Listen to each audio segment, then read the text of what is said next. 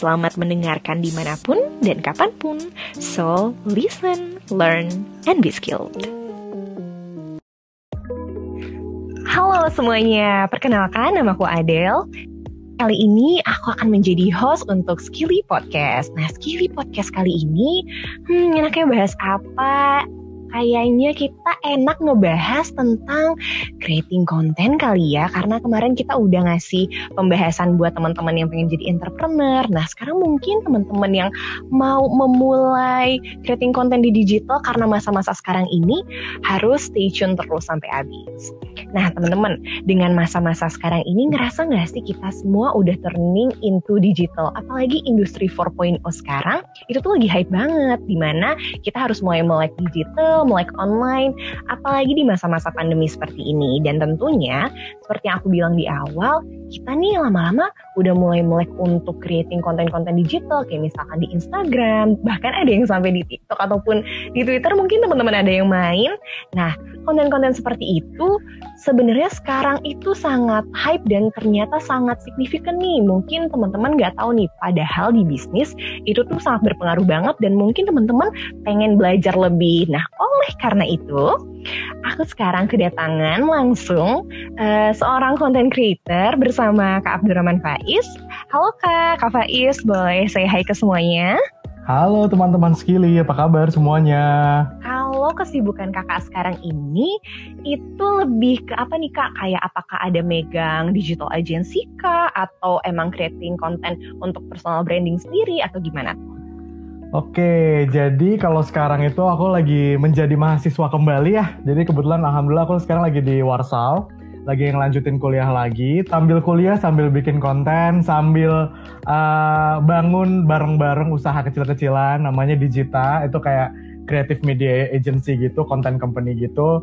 Terus uh, lagi apa namanya membangun kembali mencoba belajar yang diharapkan itu akan menjadi project non profit aku dan teman-teman sama lagi mau connecting Indonesians globally dengan aplikasi dengan Diaspora Connect. Sibuknya kayak gitu sih kurang lebih. Oke, jadi kelihatan nih dari pembahasannya Kak Faiz itu mainannya mostly adalah digital dan ya gitu ya, creating content bahkan jauh, bahkan sebagai student di luar negeri. Nah, Kak Faiz, pasti sebenarnya dengan masa-masa sekarang ini orang jadi realize untuk mulai membuat konten lebih banyak gitu ya kayak kita lihat aja sendiri banyak challenge-challenge dan orang-orang udah mulai bikin konten yang inspiratif di Instagram gitu. Nah cuman yang unik dari Kak Faiz ini adalah Kak Faiz memilih content creator as his career path. Jadi benar-benar ditekuni sebagai karirnya sendiri gitu betul ya Kak? Uh, iya, maksudnya yeah. uh, sekarang kalau misalnya aku lihat ya, gini, uh, sebenarnya aku aku tidak tidak 100% menekuni sebagai uh, menganggap content creator itu sebagai pekerjaan yang uh, generating revenue ya. Cuma itu bisa bisa mendorong seseorang untuk mengubah sesuatu. Jadi aku percaya dengan adanya sebuah konten yang powerful itu bisa mendeliver sebuah message yang impactful gitu. Oke, jadi emang mindset di awalnya dengan kita creating content siapa tahu kita bisa menginfluence dan menginspirasi orang kayak gitu ya kak? Iya kurang lebih seperti itu, betul sekali.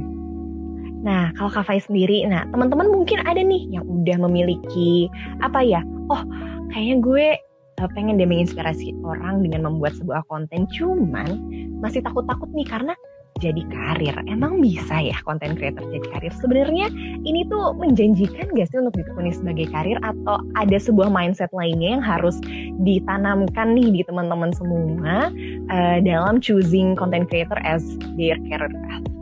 Oke, okay. ini pertanyaannya bagus banget dan ini lumayan berat ya.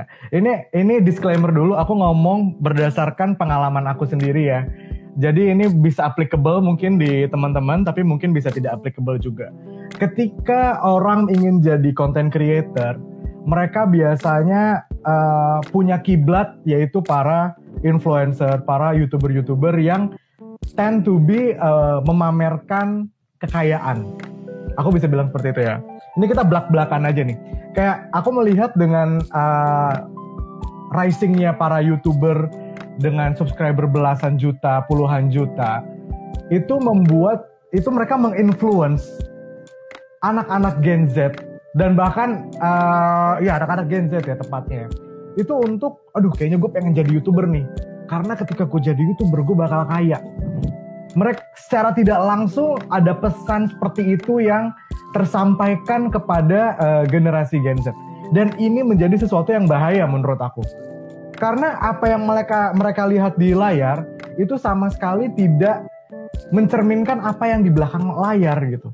Misalnya gini ya uh, contoh nih ya. Kita bikin konten nih. Ketika orang nonton dalam lima menit ya udah yang dia nikmati lima menit itu kan. Cuma di balik lima menit itu ada tiga bulan pre-production ada ribut-ribut sama kru ada bikin skrip ada revisi ada editing ada uh, apa namanya uh, ada konflik. Jadi banyak hal yang terjadi di balik sebuah konten yang orang tidak berpikir seperti itu. Dan mereka juga mikir gini ini ini kesalahan yang bukan kesalahan ya kekeliruan yang kerap terjadi.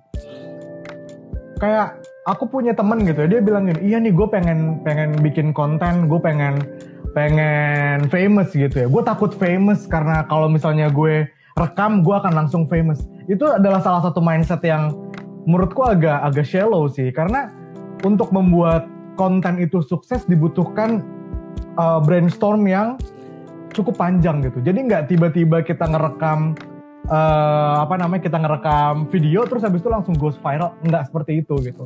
Nah ini kita belum bikin aja mikirnya udah sampai situ. Bagus mikir ke depan cuma harus uh, di rethinking lagi gitu. Kayak tujuan bikin kontennya apa purpose-nya apa mau jadi terkenal apa mau uang.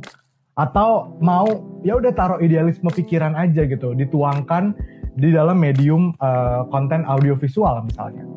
Kayak gitu. Jadi uh, menurutku gini balik lagi ke pertanyaannya mungkin gak sih untuk menjadi uh, content creator itu dijadikan pekerjaan gitu ya?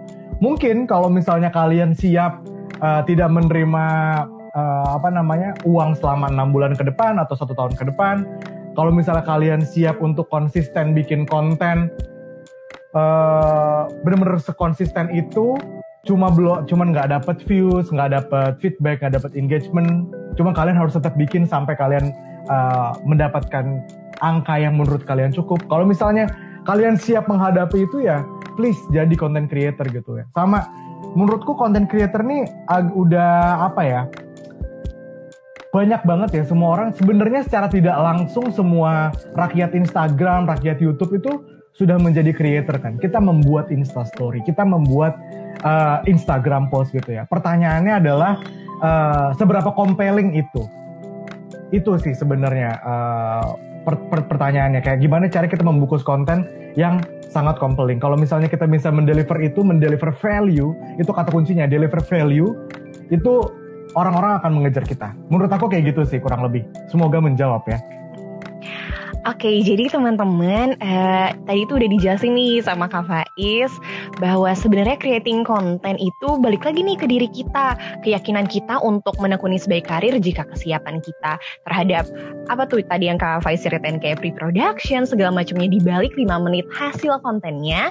Wow, silakan banget menjadi content creator apalagi tiap orang kan pasti memiliki goals masing-masing ya Kak. Jadi either tadi kayak famous atau money atau bahkan uh, menuangkan idealisme sendiri gitu yang pasti kita harus tetap dengan mindset untuk menginspirasi orang dan mendeliver value yang baik dan compelling gitu kontennya ke yang lain gitu ya kak betul